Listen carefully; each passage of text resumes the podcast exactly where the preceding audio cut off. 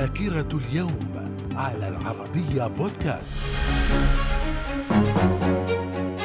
أهلا بكم. ومن ذاكرة السادس والعشرين من فبراير في العام ألف وستمائة وثمانية عشر، الجيش الانكشاري يخلع السلطان العثماني مصطفى الأول، وعثمان الثاني يخلفه بالحكم. في العام ألف وسبعمائة وسبعة وتسعين إنجلترا تصدر أول عملة ورقية في العالم، وكانت من فئة الجنيه والجنيهين. في العام ألف وثمانمائة وخمسة عشر نابليون بونابرت يهرب من منفاه بجزيرة ألبا. من الذاكرة. ومن ذاكرة السادس والعشرين من فبراير في العام ألف وتسعمائة وواحد، إعدام شي سوي وسو شينجيو زعيمي حركة القبضات المحقة المعادية للنفوذ الغربي في الصين. في العام ألف وتسعمائة وخمسة وثلاثين عرض أول فيلم مصري ناطق، وهو فيلم شجرة الدر، بطولة آسيا وماري كوي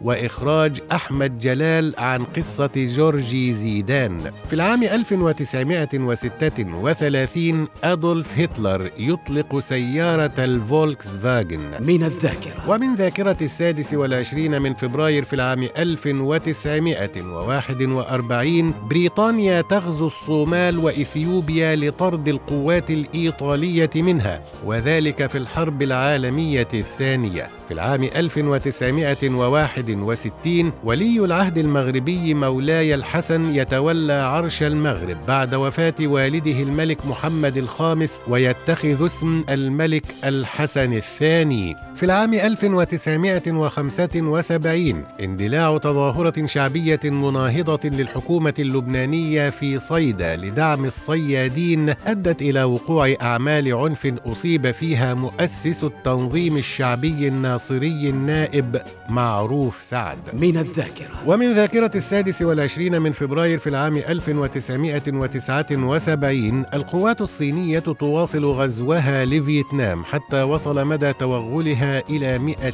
كيلو متر. في العام ألف وتسعمائة وسبعة وثمانين، الكنيسة الأنجليكانية توافق بأغلبية كبيرة على ترسيم النساء كقساوسة، وذلك بعد مناقشات استمرت عشرة أعوام كاملة. في العام ألف وتسعمائة وواحد وتسعين، الرئيس العراقي صدام حسين يعلن من راديو بغداد انسحاب القوات العراقية من الكويت، ويكون بذلك نهاية حرب الخليج الثانية. من الذاكرة. من ذاكرة السادس والعشرين من فبراير في العام ألف وتسعمائة وثلاثة وتسعين، انفجار قنبلة أسفل مركز التجارة العالمي في مدينة نيويورك أدى إلى وفاة ستة أشخاص وجرح المئات. في العام ألفين وواحد، حركة طالبان تفجر تمثال بوذا في باميان، والذي يعتبر من آثار التراث العالمي.